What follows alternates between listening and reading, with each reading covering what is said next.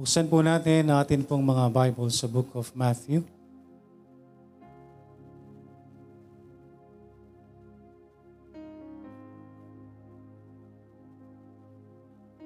Ilagyan niyo po ng Mark Matthew chapter 5. Matthew chapter 5 verse uh, 18.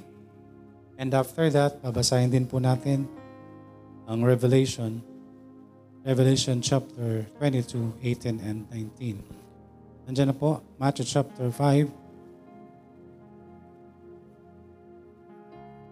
Nandiyan na po ba?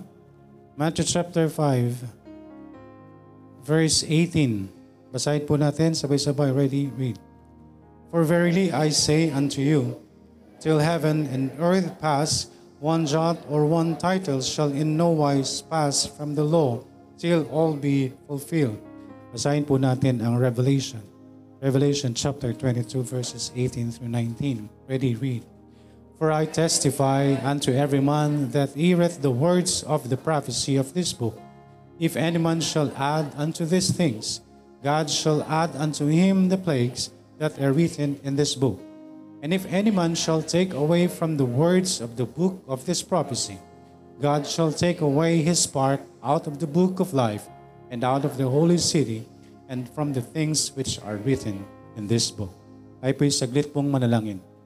Dakilang Diyos na nasa langit, maraming salamat sa umagang ito. Salamat po sa inyong kabutihan.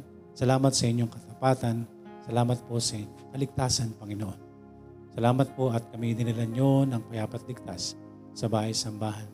Patawad po sa mga pagkukulang, mga pagkakasala, at naway maging karapat dapat kami sa amin pong pagtitipon at sa amin pong pag-aaral at kinig ng iyong salita. Ang kasama po namin sa online, naway inyo pong gabayan at naway manatili ang bawat isa hanggang sa matapos po ang uh, iyong gawain, Panginoon. Lord, bigyan niyo po ako ng kalakasan na kailangan para sa paghahayag ng iyong salita. Kayo po ang may taas sa amin pong kalagitnaan at hindi po ang amin pong mga sarili. Maraming maraming salamat, Panginoon. Sa inyo po namin tinatagubilin lahat ng amin pong mga dalangin at inihiling po namin ang lahat ng ito sa pangalan po ni Jesus na aming Panginoon at tagapagligtas. Amen. Tayo po yung makakaupo na po. So tayo po ay magpapatuloy sa atin pong uh, pag-aaral at yung atin pong uh, Muli yung atin pong uh, pinag-aaralan is uh, patungkol po ito sa Holy Bible or Holy Scriptures. Ang Biblia po na atin pong uh, pinag-aaralan is uh, the very Word of God. Sabi nga po, ito ay hindi isang uh, isang uh, bagay lang. No? Habang ito po ay pinag-aaralan po natin, uh, wag natin siyang itrato na isang bagay lang. Kung hindi, mismong salita ng Diyos. Amen? Mang, mismong uh, salita po ng uh, Panginoon. Kaya patuloy po nating isama po sa panalangin na nawa po ay uh, tayo po ay uh, gabayan ng atin pong uh, Panginoon. Okay, so ang atin pong uh, pinag-aaralan po is ang uh, salita po ng uh, Panginoon. Amen?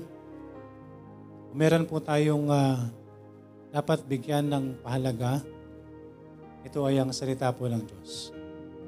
Kaya nawa ho, yung pag-aaral natin, kaya hindi ho ito dumaan lang po sa atin. Andito na ho tayo sa second to the last na point na pag-aaral na po natin. So nawa, yung mga napag-aralan po natin, hindi ho uh, dumaan lang po sa atin, hindi ho mabaliwala po sa atin. Dahil ang salita po ng Diyos, the Bible is the very Word of God. Ito po ay ang uh, mismong salita po ng uh, Panginoon. Kaya itrato po natin siya na importante. Itrato po natin siya na mahalaga po sa buhay po natin. Amen po ba? Itrato po natin na isa sa actually pinaka mahalaga sa buhay po natin. Kaya nga po yung ginamit ko pong uh, hashtag, di po ba? Diba? Pag nagsishare kayo ng uh, ng uh, salita ng Diyos sa social media, gamitin niyo yung hashtag na ginawa ko, which is, uh, ano yun? The Word of God is the most essential. Okay, yun po yung hashtag na ginagamit ko. So every time na mag-post kayo, mag-share kayo ng, ah, ng ah, salita ng Diyos sa social media, gamitin niyo po yung hashtag po na yan. Okay? Nang sa gayon ay mas lumawig ng lumawig, may paglaganap that the Word of God, the Word of God is the most essential. Ang salita ng Diyos ang pinaka kailangan. Amen po. Marami pong nausong essential. No? Sa panahon na ito, panahon ng pandemic, maraming essential na nauso. But the, the, the Word of God is the most essential. I'm trying my best na ma-control yung ah, boses ko, yung ah, lakas, at yung timbre. Kasi kailangan ko po siyang ah, alagaan kasi if hindi siya makontrol, aano naman siya. Mamalat na naman po ako. Pero kapag ah, namamalat po tayo, bawal po yung bumubulong. Kapag malat ka, huwag kang bubulong. Magsalita ka lang ng normal. Hayaan mo kung anong lalabas. Basta huwag kang magsasalita ng pabulong kasi lalo siyang magsasara. Mahirapan siya lalong bumuka.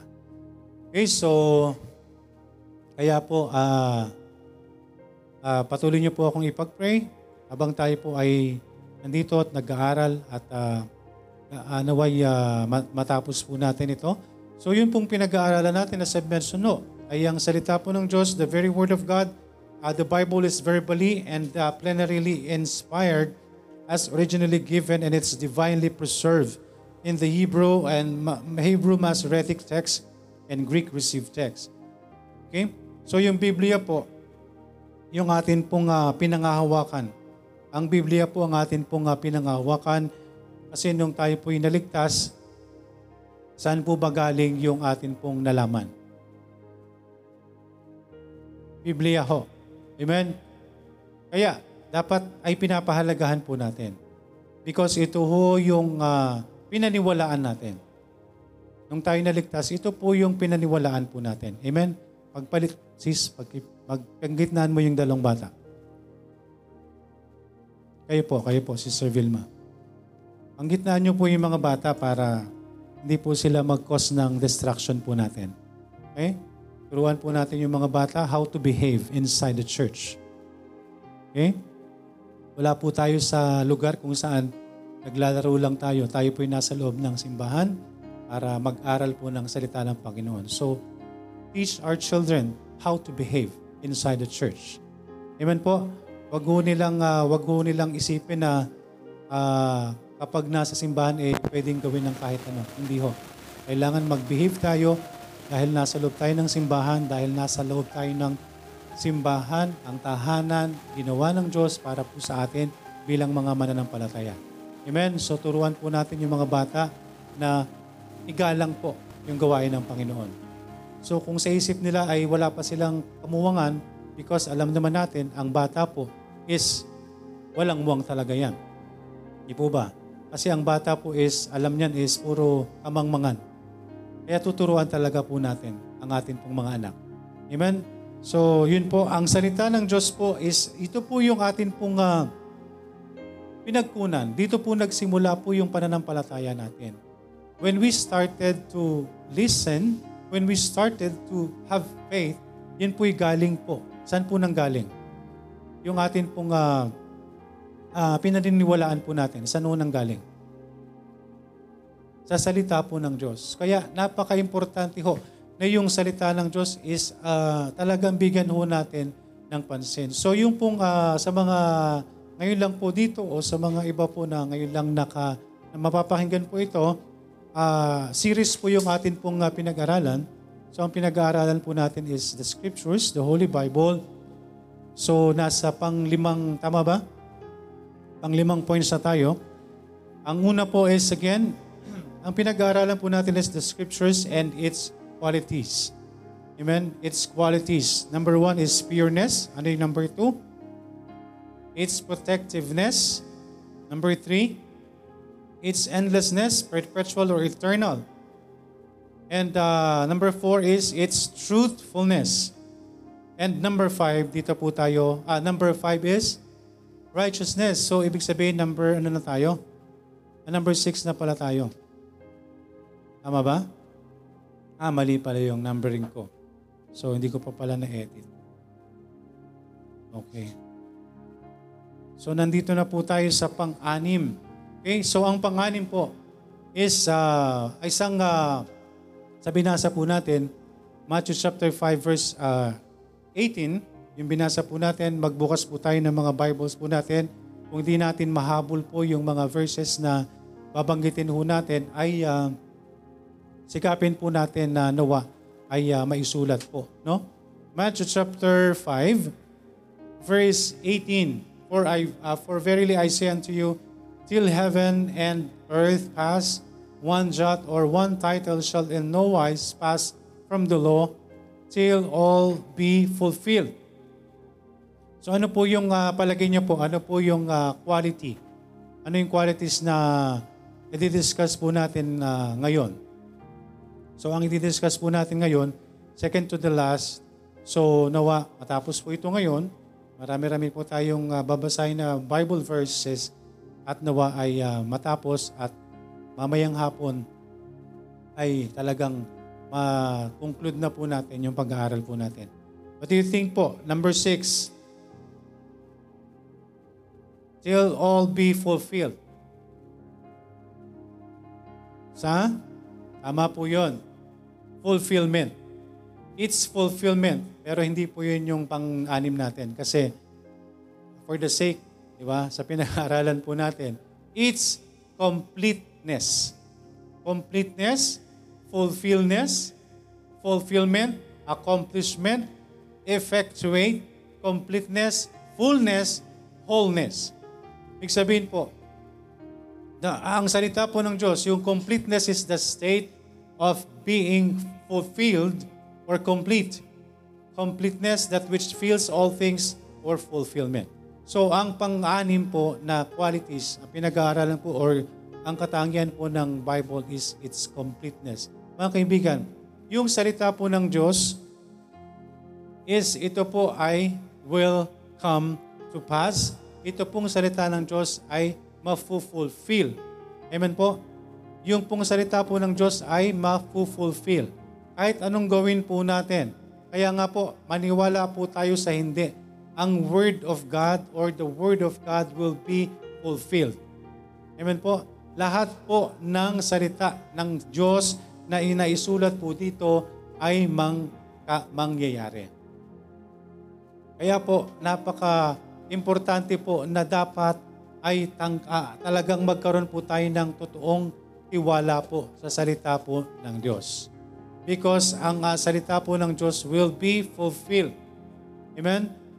Yung kanya pong uh, uh, darating po yung panahon na lahat ng uh, sinasabi po ng salita ng Diyos ay mangyayari. Amen po? Mangyayari. Kagaya po ng uh, sinasabi ng Diyos, ang pangalawang paghukom. Ito po yung mangyayari. Okay? Mangyayari po ang sinasabi ng salita ng Diyos, kagaya nga po ng uh, panahon ni Noah, no? Panahon ng uh, paggawa ng arko. Ano po yung panahon na yan? The time, yung pong panahon ng paggawa ng ark. Yan po yung panahon natin sa ngayon. Ang paggawa po ng arko yan po yung panahon natin sa ngayon na pwede pong, uh, yan po yung paghaharing tulad na yung paggawa ng arko ng napakatagal na panahon.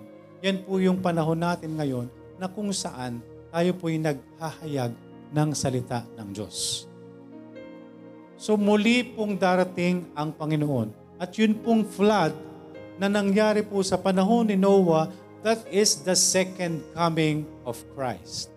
Yan po yung muling pagbabalik ng Diyos. So same thing, sabi po ng Biblia, same thing ng panahon ni Noah na ang mga tao po ay walang panahon sa salita ng Diyos sa kagaya pong panahon ng panahon ni Noah nung siya'y nangangaral habang ginagawa niya po yung arko ay walang nakikinig po sa kanya. Pero hindi ibig sabihin po nung panahon na yon, no, pinili po ang uh, pamilya po Because uh, Noah found a grace, mercy, in the sight of God. Amen? Nakita rin ng Diyos na si Noah po, nung panahon po na yon, nandun po ang Panginoon. Andun po yung kanyang, uh, kumbaga yung pagsunod niya sa Diyos. Pinili niya itong kanyang uh, alagad na ito, ang kanyang uh, mga ngaral na ito, para ihayag na kanyang lilipulin ang sanlibutan. So sa panahon po na yon, same thing with Noah, yung pong kanyang pangaral while um, habang ginagawa po nila yung arko ng napakahabang panahon, siya po ay nangangaral. Sabi nga po is, Noah was once the preacher of righteousness. Amen? Yan po yung lesson natin last, last Sunday. Last, last Sunday, right? Righteousness. Tama po? I believe dyan ko nabanggit po yung uh, preacher of righteousness. Kung saan si Noah po. Kumaga, doon sa Old Testament, doon sa book of the Old Testament, wala pong exact na sinabi na nangaral si Noah. Pero doon po sa, sa New Testament, doon po kinonfirm, doon po nakumpirma ng salita ng Diyos na si Noah habang ginagawa po yung arko. Hindi po sila nananahimik. Nangangaral po siya. So habang ginagawa po yon, marahil siya nangangaral na, na kayo'y magsisi, na kayo'y manumbalik sa Panginoon because may darating na malaking pag na malaking baha, na malaki. Pero kagaya ho ng sinabi ng salita ng Diyos, wala. Walang naniwala sa kanila except Noah and his family. So sino lang pong naligtas po ng panahon na yon?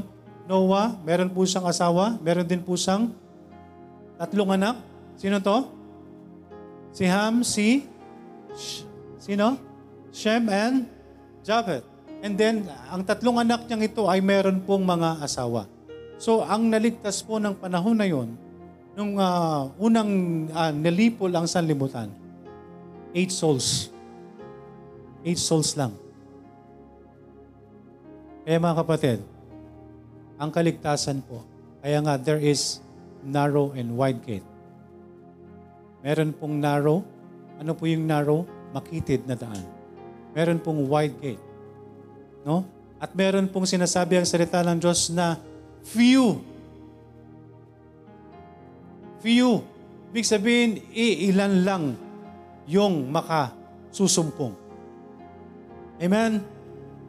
At kung ikaw ay isa sa nakasumpong o nasumpungan ng Panginoon, naway pahalagahan mo ang biyaya ng Diyos na nasa iyo. Naway pahalagahan po natin, bigyan talaga natin ng totoong regard ang atin pong Diyos. Bigyan natin ng totoong regard po ang Panginoon. Magkaroon ho tayo talaga ng, ng uh, pagmamahal sa Diyos.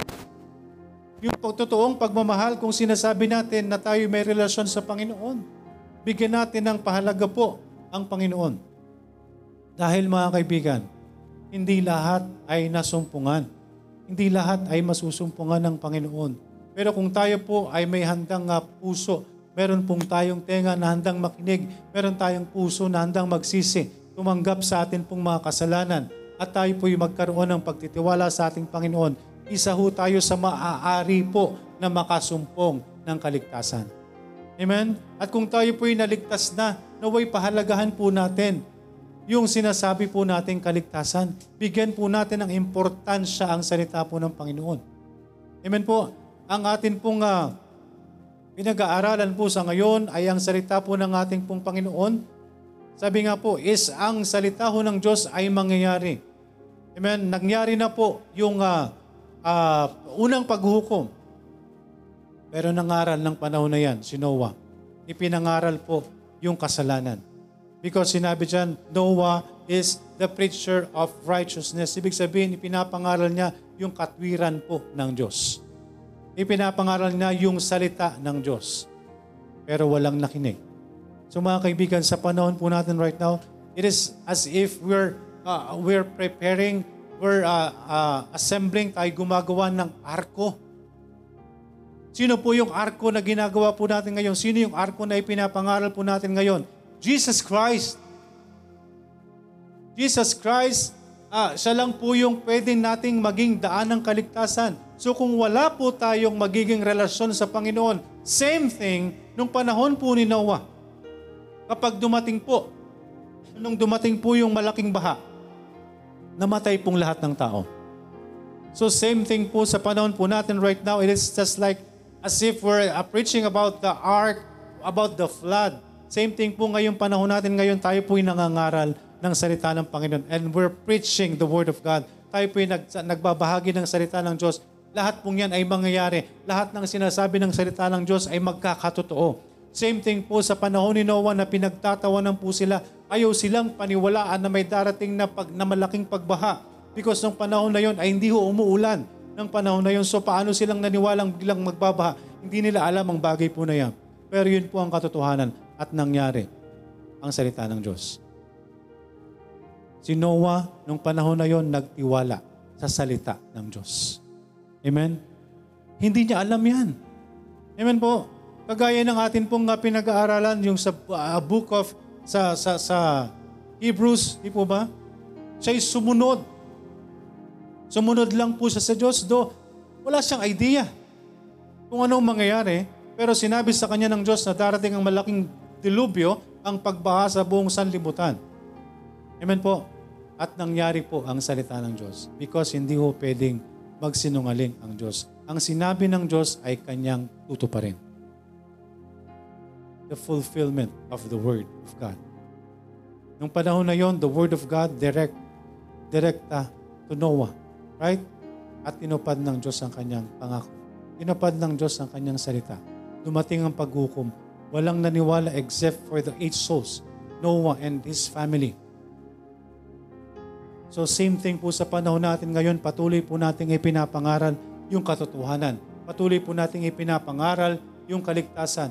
Patuloy po nating sinasabi that there is second coming, that there is the second uh, destruction. Yung pangalawang paghukom, ang muling pagbabalik ng ating Panginoon. So para tayong nagbibuild ng ark, and while building the ark, tayo po nangangaral about Jesus Christ.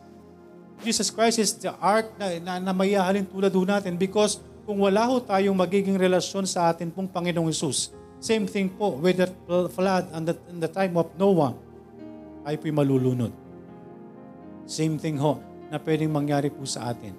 Tayo po'y makakaranas ng kaparusahan. Kung wala po tayong relasyon sa atin pong Panginoong Isus.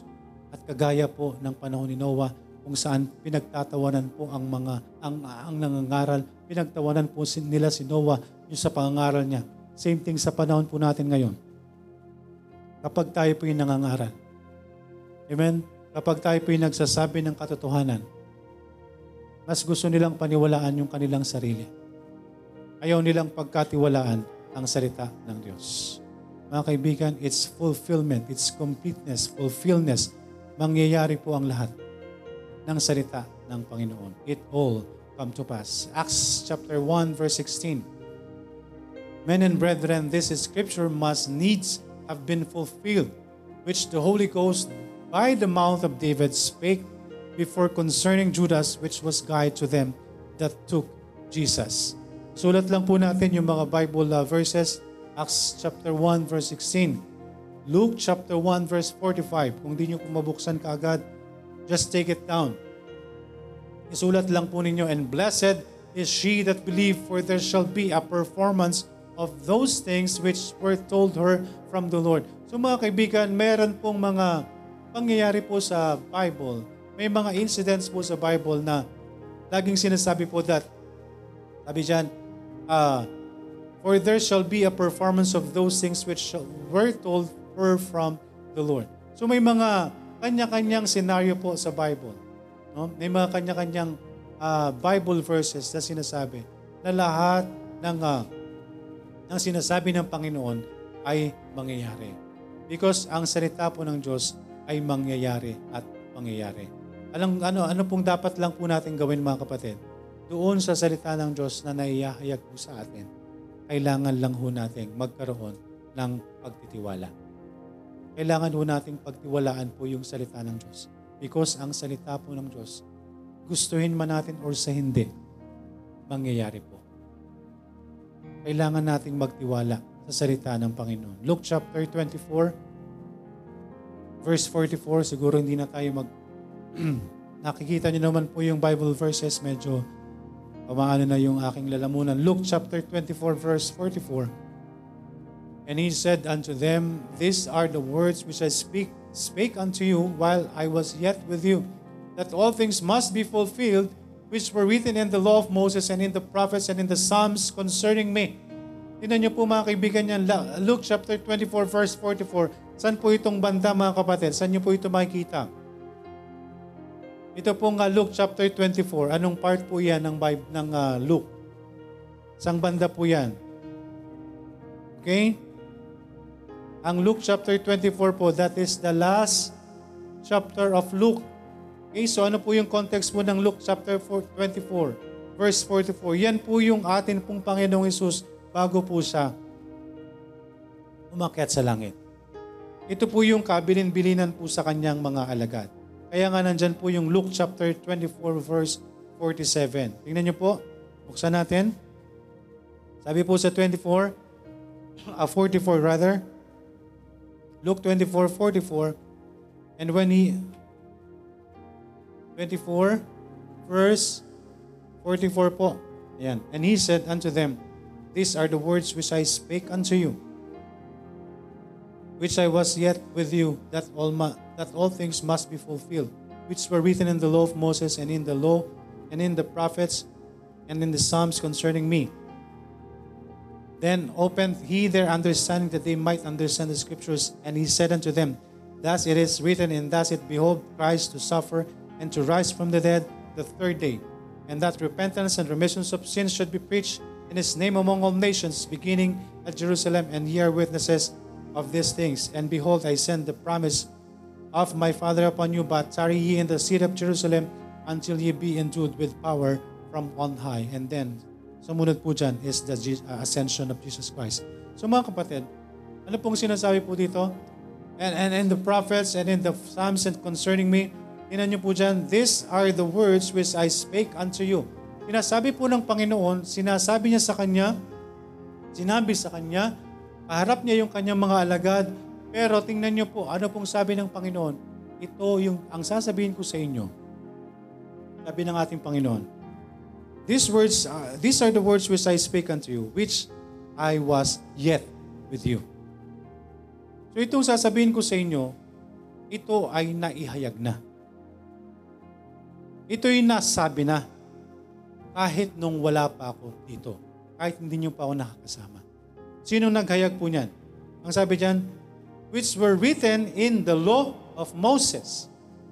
Sabihin po sa Old Scripture, sa Old Testament, and in the prophets na ihayag na po ng mga naunang propeta.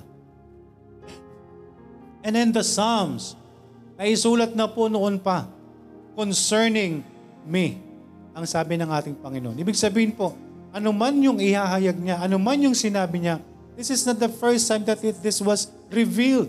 Hindi ito yung first time, sabi ng Panginoon. Ang bibig sabihin ng ating Panginoon, hindi ito first time niyong maririnig because this was revealed. This was, this, this was spoken. Nino, the old prophets, yung mga naunang propeta, kasi ang panahon ng Panginoong Isus, ito yung bago pumasok ang Old, uh, ang New Testament. Right? Ang panahon na ito na sinasabi niya is sinasabi niya na lahat ng pwede niyong marinig, lahat ng pwedeng maihayag sa inyo is hindi ito first time ninyong maririnig. Because this was spoken by the prophets.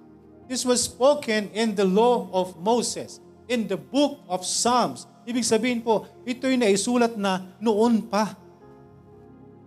Amen? Ibig sabihin, yung mga naisulat po na yan, it will all come to pass. It will be fulfilled. Yun ang sinasabi po ng Panginoon. Then open he their understanding that they might understand the scriptures. And he and said unto them, that is written, It behoved Christ to suffer and to rise from the dead the third day. So again mga kaibigan, all scriptures were written. And it all boils down to one. Salvation. Amen? Kahit anong haba, kahit anong dami, kahit ilang beses inulit, kahit kailan ito narinig, lahat ng patungkol na yan, lahat ng naiyayag ng propeta, from the, the, the lahat ng mga propetang naisulat. Amen? Isaiah, Jeremiah, lahat. Sino pang mga propeta? lahat ng mga sinasabi, lahat ng inihayag nila ay patungkol saan? Patungkol sa pagliligtas ng ating Panginoon. Itong lahat ay patungkol sa ano? Patungkol sa kasalanan. Patungkol sa kasalanan na naghiwalay sa tao. Patungkol sa, sa pagsisisi na kailangan ng gawin ng isang tao para siya'y maligtas. Because kung ang isang tao ay hindi magsisisi, ang isang tao ay hindi lalapit sa Diyos, hindi talaga siya maliligtas because kay na kailangan nating magkaroon ng totoong pagsisisi. Kailangan nating magsisi sa atin pong mga kasalanan. We need to accept, we need to change our mind na wala ta, walang mangyayari sa buhay natin. Kailangan nating baguhin yung kaisipan natin. Hindi natin pwedeng sabihin na bahala na. Kapag hindi natin inayos yung kaisipan natin, hindi natin inilapit sa ating Panginoon, totoong mararanasan nun natin ay ang kaparusahan ng Diyos. Darating pong muli ang atin pong Panginoong Yesus. Ito'y naihayag na po. And up to now, and ongoing, onwards, patuloy hong ipinapangaral ang salita ng Diyos until the Word of God will be fulfilled. Until the second coming of Jesus Christ. Kaya mapalad po tayo mga kapatid. Kung sa panahon po natin ngayon, tayo po ay nagkaroon na ng totoong pagtitiwala sa atin pong Panginoong Isus. Because anytime na dumating ang ating Panginoong Isus, sigurado ho natin ang kalalagyan po natin. Why? Because we trusted the Word of God. Pinagkatiwalaan natin ang salita ng Diyos. It's very important. It is necessary. It is uh, ito po ay uh, essential. Essential na kailangan po natin pagkatiwalaan ang salita ng Diyos. Wala tayong ibang pagkukunan. Amen? Wala tayong ibang katotohanan pwedeng malaman kung hindi galing lamang sa salita ng Panginoon. Dito tayo uh, namulat. Ito yung binasa sa atin nang tayo na-share ng Word of God, nang na-share tayo ng kaligtasan, nang nasharean tayo ng way, truth, and the life, nang nasharean tayo ng Jesus Christ is the only way, nang nasharean tayo that Jesus saves, nang nasharean tayo that there is hell and there is heaven. We trusted the Word of God. Nagtiwala po tayo sa salita po ng Diyos. And praise the Lord kung nagtiwala tayo ng totoo sa salita ng Panginoon. Because lahat ng nakasulat sa salita ng Panginoon will be fulfilled. Lahat ng nakasulat sa salita ng Diyos ay mangyayari. Muling darating ang ating Panginoong Isus to judge the living and the dead. Living, sila yung may relasyon sa Diyos. Dead, without the right relationship with God. Uhusgahan pong lahat ng tao. At uhusgahan tayo kung paano po natin itinrato ang salita ng Diyos. Nung naihayag sa atin ang salita ng Diyos, paano natin itinrato ang kanyang salita? Kung paano po natin itatrato ang salita ng Diyos, yan din po ang gagamitin sa atin ng Diyos sa araw ng paghukom. It, ang salita po ng Diyos will be fulfilled. And he said unto them, Ito po which were written in the law of Moses and the prophets and in the Psalms concerning me. Luke chapter 4 verse 21. And he began to say unto them, This day is the scripture fulfilled in your ears. Mga kaibigan, nung panahon po ng ating Panginoong Isus, uh, there were a written word of God na nung panahon ni Kristo mismo, nung ang Panginoong Isus ay hindi pa hindi pa uh, nabayubay sa krus, no? Andon yung fulfillment po ng Panginoon. Ako niyo po, yung lahat ng nangyayari sa ating Panginoong Yesus, nang ang Panginoong Yesus ay pinanganak doon sa pinakamababang lugar sa mundo. Sa pakainan ng hayop, pakainan ng baka ng, karab, ng kalabaw. Di po ba? Yung, pinang, yung pinaglagyan po sa kanya is yung pong tinatawag na ano yon manger sabsaban. Hindi po yun inihanda para sa kanya. Because that is intended para sa pagkain ng baka, ng hayop, yun po isang uh, ng shape, yun po isang lalagyan lang ng dayame, ng damo, ng anuman. Yan po yung shape na ganyan, no? So sa mga nakita natin sa mga ginagawa nilang tradisyon, pinapaganda lang ho. Pero yan po eh, kainan ng hayop. At doon po nila nailagay ang ating Panginoon. At yan po ay nasulat. So lahat po nang nangyari, sabi po, it will be fulfilled. So lahat ng nangyari, ang Panginoong Isus dumating, ang Panginoong Isus pumunta, napunta sa Ehipto, yan po yung nasulat. Ito will be fulfilled. So nung panahon pa lang ni Kristo, hindi, nandito pa siya sa lupa. Bago siya dumating at nang siya'y dumating at nang siya'y namuhay ng ilang taon dito sa lupa, ang kanyang ministry, lahat po yan ay nasulat sa Old Testament. Lahat po yan ay naihayag ng mga propeta sa Law of Moses, sa, sa Book of Psalms. So lahat po yan ay nasulat. At yan po yung nagkatotoo nang dumating ang ating Panginoong Isus. At kung ano man po yung mga sinabi ng salita ng Diyos, after na ang Panginoong Isus ay bumalik na sa lupa, ano man po yung sabihin ng salita ng Diyos, yan po yung muling mangyayari. Muli pong mangyayari yan. Kung sinabi ng salita ng Diyos ng ating Panginoong Isus ay muling babalik, muling babalik ang Panginoon. The Lord is not slack concerning His promise. Pero huwag tayong magmadali. Lalo na po yung mga uh, scoffers. No? Yan po ang babala ng salita ng Diyos. Yung mga nanunuya. Yung mga nagsasabing, tagal nyo nang sinasabing babalik ang Panginoon. Asa na?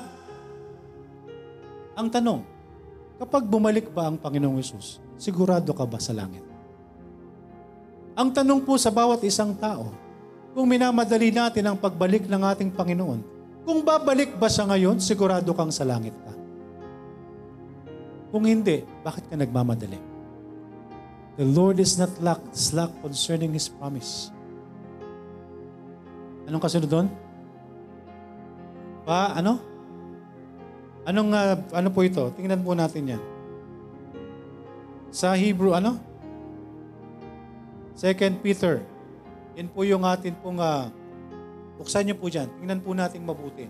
Ang sinasabi po ng atin pong Panginoong Yesus. 2 Peter chapter 3 verse 9. Kung titingnan lang po natin mabuti po yan, mga kaibigan. Tayo pa rin po ang iniisip ng Panginoon. No? Tao pa rin po ang iniisip ng Panginoon kahit ang tingin ng Diyos sa sanglibutang ito sa panahon natin ngayon. No, kung ang tingin ng Diyos ng panahon ni Noah ay sobrang sama ng tao noon, mga kaibigan, how many times ang kasamaan ng tao sa ngayon? But the Lord is not slack concerning His promise as some men count slackness. No? Ang Panginoon po ay ano, andyan po. Alam niya, hindi kanya kinakalimutan ang kanyang pangako. Ang Panginoon is very careful sa kanyang pangako. Pero ang tao, wala. Hindi pinapahalagahan ang bagay na yan. Pero nang sabi po ng Panginoon, But the Lord is not slack concerning His promise, but is long-suffering. So, asward. Not willing that any should perish, but that all should come to repentance. Amen? mga kaibigan, kung titingnan po natin, sinong iniisip ng Diyos? Darating at darating po ang fulfillment ng salita niya. Darating at darating ang paghukom. Pero hindi ito minamadali ng Diyos. Huwag niyong madaliin ang Diyos. Huwag nating madaliin ang Diyos dahil hindi nakakalimutan ng Diyos ang kanyang sinabi. Hindi nakakalimutan Diyos, ang sinabi niya, ang kanyang salita, na siya'y muling babalik. Pero huwag tayong magmadali dahil ang Diyos ayaw niya na tayo'y mapahamak pagkos ang gusto ng Panginoon na lahat ng tao ay lumapit para sa pagsisisi ng sa gayon ay maligtas. Nang sa gayon hindi nila maranasan ang paghuhukom. Kaya kung tayo wala pa tayong tamang relasyon sa Panginoon, huwag tayong mayabang Huwag tayong magmadali. Huwag nating tuyain ang salita ng Diyos. Ang tagal-tagal nyo nang sinasabi yan, bakit hanggang ngayon wala pa rin? Pag may nagsabi sa inyo yan, Sabihan nyo ng maayos. Sabihan nyo ng may pagmamahal. Alam nyo po ba kung bakit hindi pa siya dumarating? Dahil ang gusto ho ng Panginoon, lahat ng tao magsisi. Ang gusto ng Diyos, lahat ng tao maligtas. Kaya wag ho tayo magmadali. Pero wag po kayong mag-alala. Hindi nakakalimutan ng Diyos ang sinabi niya. Ang sinabi ng Diyos, gagawin niya. Kaya tanungin natin yung mga sarili natin. Kapag dumating ba ang Panginoong Yesus? Sigurado ba ako sa langit? Kapag dumating ba ang Panginoong Yesus? Kapag tinupad niya na ba ang kanyang salita? Sigurado ba tayong makakapiling natin ang Diyos sa langit? The Lord is not slack concerning His promise as some men count slackness, but is long-suffering. Anong ibig sabihin niyan mga kapatid? Hanggat kaya niya, hanggat kaya niya, pagbibigyan tayo ng Diyos. To asward, not willing, ayaw niya that any should perish. Ayaw ng Diyos na tayo'y mapahamak. Ayaw ng Diyos na tayo'y mapunta sa impyerno. Yan po ang kapalit ng salitang perish. Yan po ang kapalit ng salitang kapahamakan. Yan po ang kapalit ng sinasabing ah, walang relasyon sa Panginoon ang pagpunta natin sa impyerno. So hell is real. Ang impyerno po ay totoong lugar na yan po'y ginawa para sa mga tao na hindi magkakaroon ng tamang relasyon sa Panginoon. That's why mga kapatid, kung tayo'y marami pang mga mahal sa buhay na hindi paligtas, patuloy tayo magmapaawa sa Diyos. Lord, nawa bago ka dumating o nawa, Lord, bago mo kunin ang buhay ng aking mahal sa buhay, nawa ay meron siyang tamang relasyon sa inyo. Dahil alam po natin that there is hell where their fire, eh, their fire is quenched not. And the worm dieth not. And the fire is not quenched. There is hell. At kung wala kang relasyon sa Diyos, you have the part of the lake of fire. May parte ka dyan. Walang ligtas sa atin sa impyerno unless you have the right relationship with God. Amen? The Word of God will be fulfilled. It was revealed previously yung mga nangyari sa ating Panginoon habang siya nandito and ang ating Panginoon wala na po sa atin ngayon. Ang kasama po natin ngayon ay ang banal na Espiritu. At kung wala kang relasyon sa Kanya, you don't have that, that Spirit. Ang banal na Espiritu ay titira lang, mananahan lang yan doon sa mga taong may tamang relasyon sa Diyos. Paano tayo magkakaroon ng tamang relasyon sa Diyos? Repentance and faith. Two sides, but one decision. Hindi mo pwedeng tanggalin ang isa dyan. You have to repent and have faith. Not just faith without the repentance, and not just repentance without the faith. Repentance and faith toward God. Papunta yan sa totoong relasyon sa Diyos. Repentance is change of mind. Repentance is accepting. Repentance is believing the Lord. Repentance is tingnan natin ano ang Diyos po sa atin. Sino ang Diyos po sa atin? Nawa po magkaroon tayo ng pagbabago ng kaisipan patungkol sa Diyos. Magbago tayo ng pananaw patungkol sa kaligtasan. Magbago tayo ng kaisipan na hindi tayo ililigtas ng sarili nating gawa. Baguhin natin yung kaisipan natin. Baguhin natin, tanggalin natin ng pride natin. Dahil lang pride na yan, ang magdadala sa atin sa impyerno. Kung hindi tayo magkakaroon ng totoong pagsisisi at mananampalataya sa ating Panginoong Isus, isang araw, kapag nagka, nangyari na ang kanyang salita, hihintayin pa ba natin na dumating ang fulfillment ng kanyang salita para mapatunayan natin ang lahat na sinasabi ng Bible? No. All you have to have right now is faith. Faith is the substance of things hoped for the evidence of things not seen. Because it is impossible to please God without faith. May mga bagay tayong hindi nakikita pero inaasahan natin. Why? Because of our faith. Amen? Magtiwala lang po tayo mga kapatid because the Word of God sooner or later will be fulfilled. Mangyayari at mangyayari po ang kanyang salita. And he began to say unto them, This day is the scripture fulfilled in your ears. Mga kaibigan, kasabi ko nga ho, may mga pag, uh, pangyayari sa buhay ng ating Panginoong Isus na nandito pa lang siya ay nandun na po yung fulfillment ng kanyang salita. At maraming fulfillment ang Panginoon ng kanyang salita. Nang wala na siya dito, mangyayari po ito, mangyayari at mangyayari. John chapter 12 verse 38, that the saying of Isaiah the prophet might be fulfilled, which spake, Lord, do what believe our report, and to whom hath the arm of the Lord been revealed? Bagatin ko po itong mga Bible verses, pakisulat nyo lang at basahin nyo po. Muli sa inyong mga tahanan. Luke chapter 22 verse 37. For I say unto you that this that is written must ye be accomplished in me, and was reckoned among the transgressors. For the things concerning me have an end. Mark chapter 1 verse 15.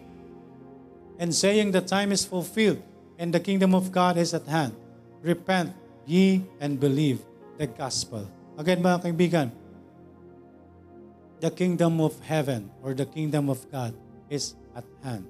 Muling darating ang atin pong Panginoong Isus. Muling darating ang ating Panginoong Isus. Muling mangyayari po yung uh, paghukom ng ating Panginoong Isus nawa. Nakita niyo po dyan sa Mark chapter 1 verse 15.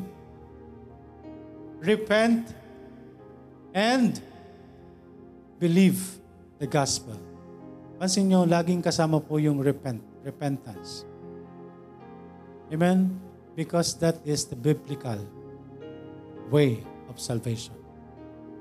Repentance and faith.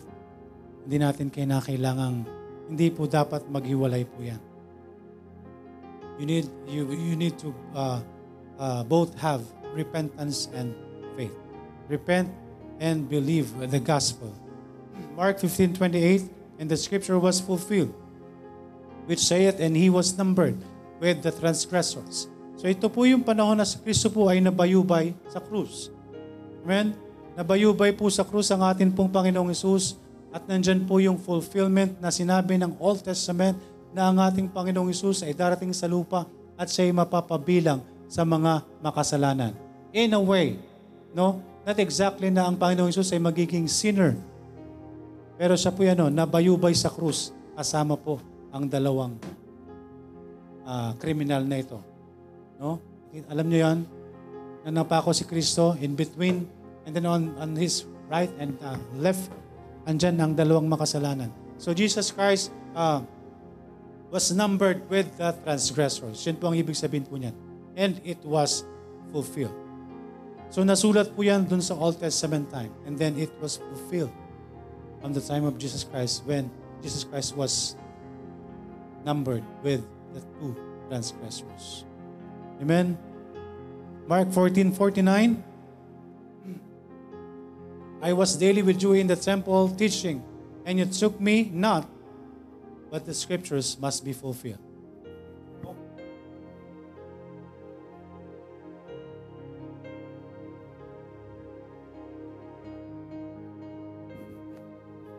Lahat po ng nangyari sa ating Panginoong Yesus, lahat po ay nakasulat.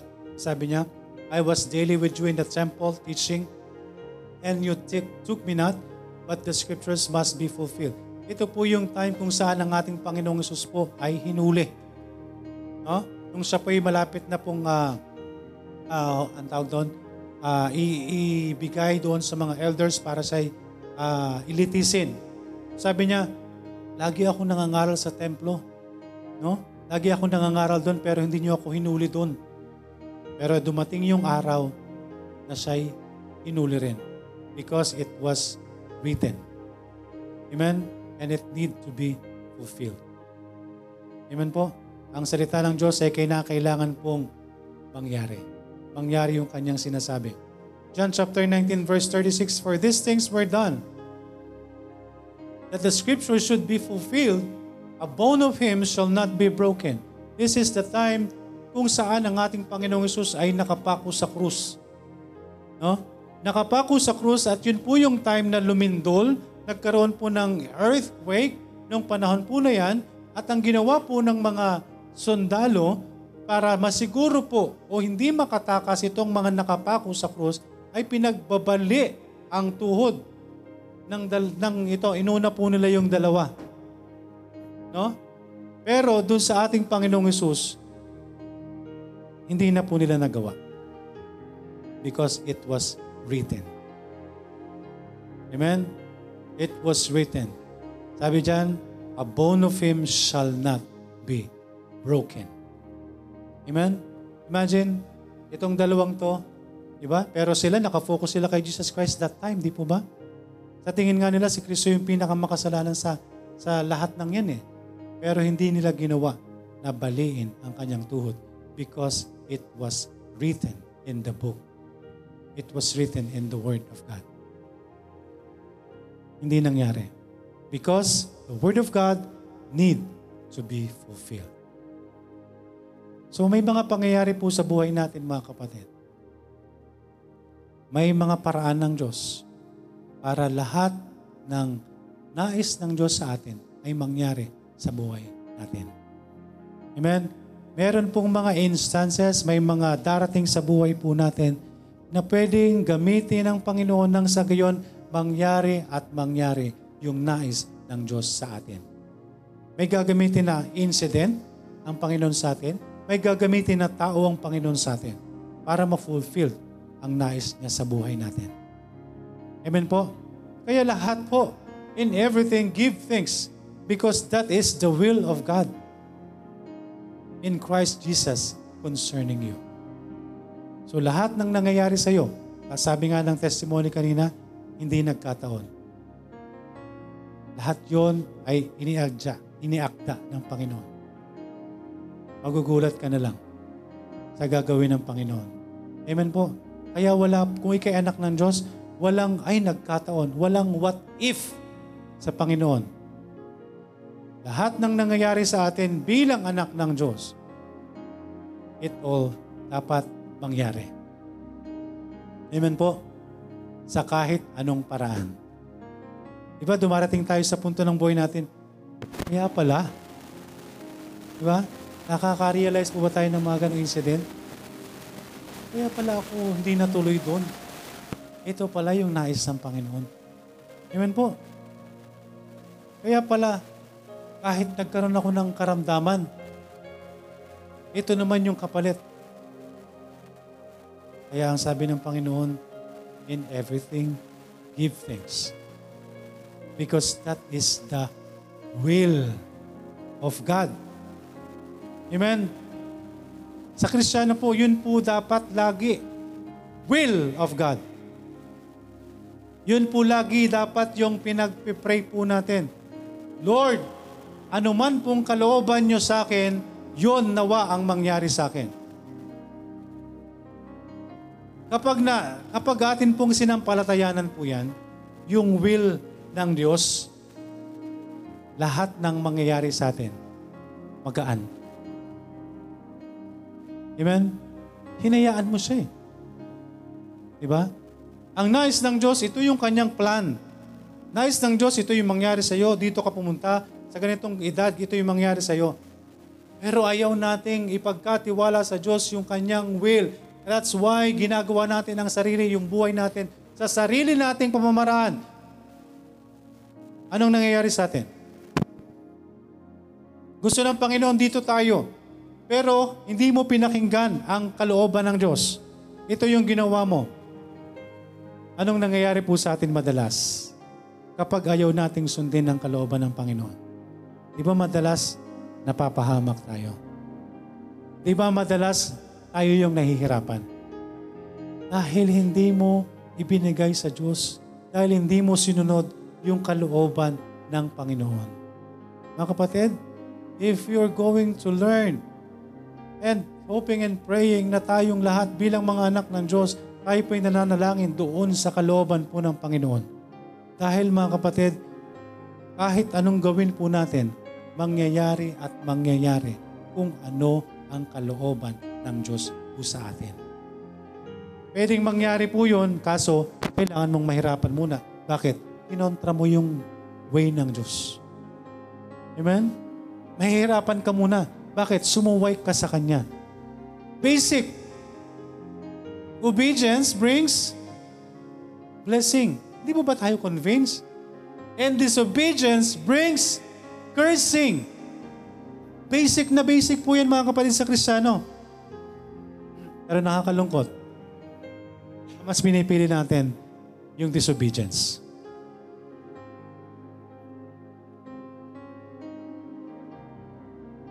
Mas pinipili natin ang pagsuway sa Diyos. Susuway tayo sa Panginoon and then we're expecting blessings. Di ba? Kung alam mong nasuway ka sa Panginoon, expect cursing. Kung alam mong sumusuway ka sa Panginoon, expect chastisement. Kung anak ka ng Diyos. Amen? Basic na basic mga kaibigan.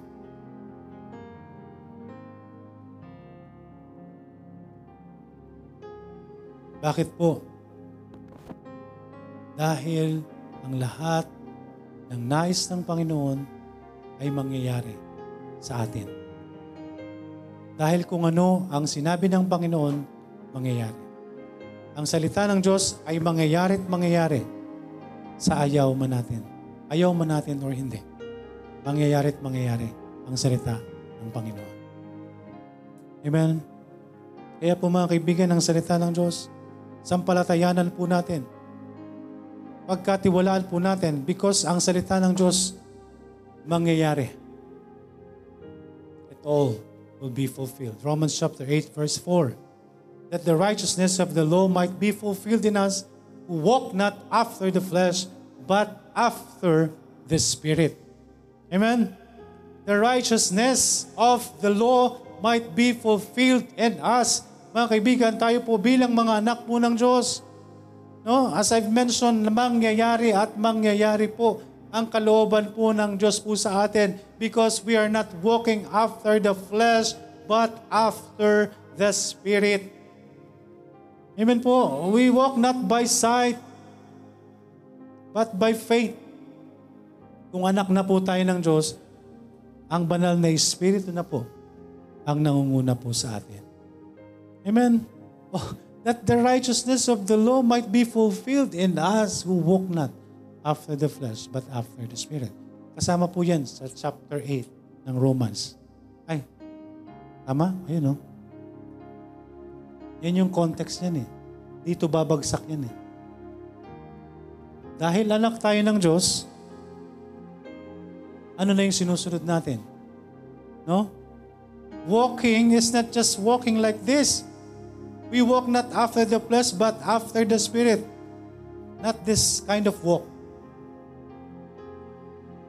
Buhay natin. Ang buhay dapat natin is not after the flesh. Ang buhay po natin bilang mga Kristiyano dapat is after the Spirit. Try nyo po mga kapatid. Try nyo po mga anak ng Diyos na mamuhay ng naaayon sa salita niya. Try nyo. Try natin. Sinong gagawa niyan? Unbeliever? Sinong mamumuhay ng after the Spirit? Yung walang relasyon sa Diyos? It is intended para sa atin because we are the sons of God. We should be led by the Spirit of God. Amen? Kung totoong anak tayo ng Diyos, we're believing by the Word of God. Kung totoong anak tayo ng Diyos, pinangungunahan tayo ng banal na Espiritu. At nagugulat tayo sa mga ginagawa natin, nagagawa natin ang mga bagay na yan. Hindi dahil sa atin. It is because of the Spirit of God na nasa sa atin. Amen? that the righteousness of the law might be fulfilled in us. Mga kaibigan, kung hindi tayo susunod sa Diyos, the righteousness of God will not be fulfilled in us. Hindi mangyayari sa atin yung sinasabi ng salita ng Diyos kung hindi tayo susunod sa Kanyang salita. Na dapat tayo namumuhay ng hindi na naaayon sa ating mga laman. Kung hindi na naaayon, dapat, naaayon na dapat ang pamumuhay natin ayon sa Espiritu ng Diyos. Amen po. Jo- Joshua chapter 21 verse 45.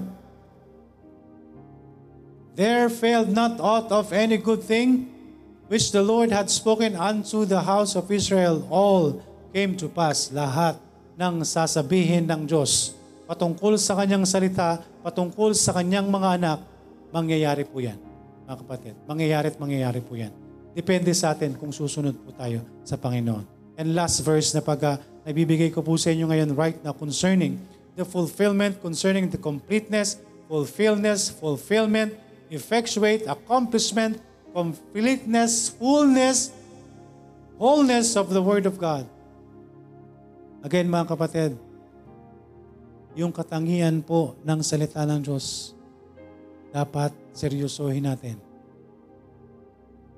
Ang pangulit, ah, pangalawa sa huling pag-aaralan natin about the quality or qualities of the Bible, the Holy Scripture.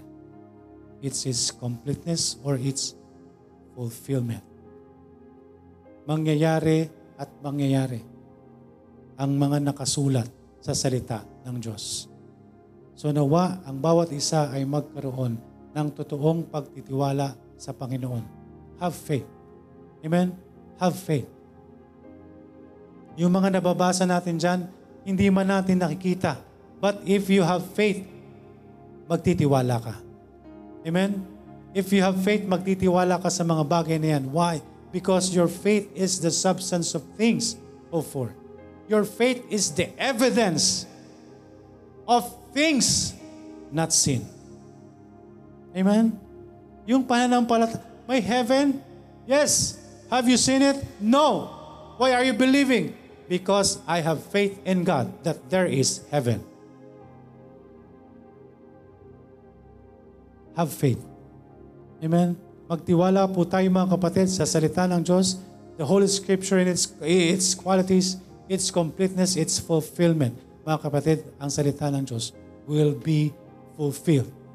Sooner or later, it will be fulfilled. Naway magtiwala po tayo sa kanyang salita. And last verse natin pong ibibigay, Matthew chapter 15, of chap, Matthew chapter 5 verse 17.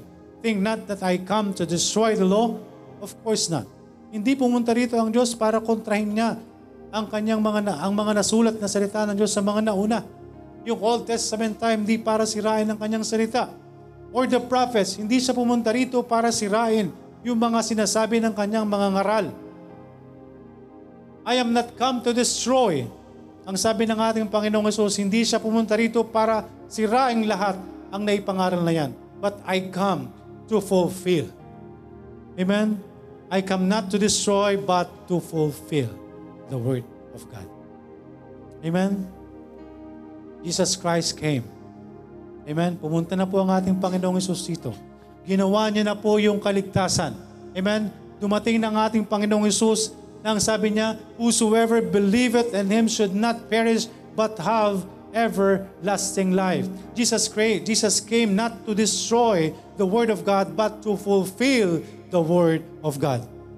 And Jesus Christ will come again to fulfill His words. Amen? Muling darating ang ating Panginoong Isus at nawa sa Kanyang muling pagbabalik, meron na tayong tamang relasyon sa Kanya. Because kung hindi tayo magkakaroon ng tamang relasyon sa Panginoon, naghihintay sa atin ang salita ng Diyos na nagsasabi that there is hell sa mga taong itatanggi ang ating Panginoong Yesus. Amen? The Word of God will be fulfilled. Anong pipiliin natin na fulfillment ng salita ng Diyos sa atin? Kasama ang ating Panginoon sa langit o kasama ang mga taong hindi tumanggap sa ating Panginoong Yesus kasama ang Diablo sa impyerno. Tayo po yung magdidesisyon. Mangyayari at mangyayari ang kanyang salita. So nawa, magkaroon tayo ng tamang desisyon. Piliin natin na nawa makapiling tayo ng Panginoon sa langit. Amen? Purihin po ang Panginoon. Tayo po yung saglit pong manalangin. Dakilang Diyos na nasa langit, salamat po sa, sa umagang ito. Salamat po sa inyong mga salita. Salamat po, Panginoon, sa katuparan ng iyong mga salita nung kayo nandito pa sa lupa. Salamat po, Panginoon, dahil nangyari po ang inyong sinabing kayo'y darating para sa kaligtasan ng, ng sanlibutan.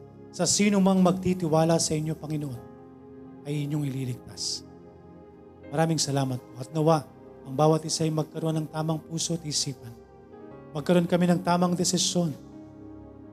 Magkaroon kami ng pagbabago ng kaisipan pagkatiwalaan namin ang iyong salita na isang araw ay muling darating kayo para husgahan ang mga tao, higit sa lahat, ang mga taong hindi nagtiwala sa inyo, Panginoon.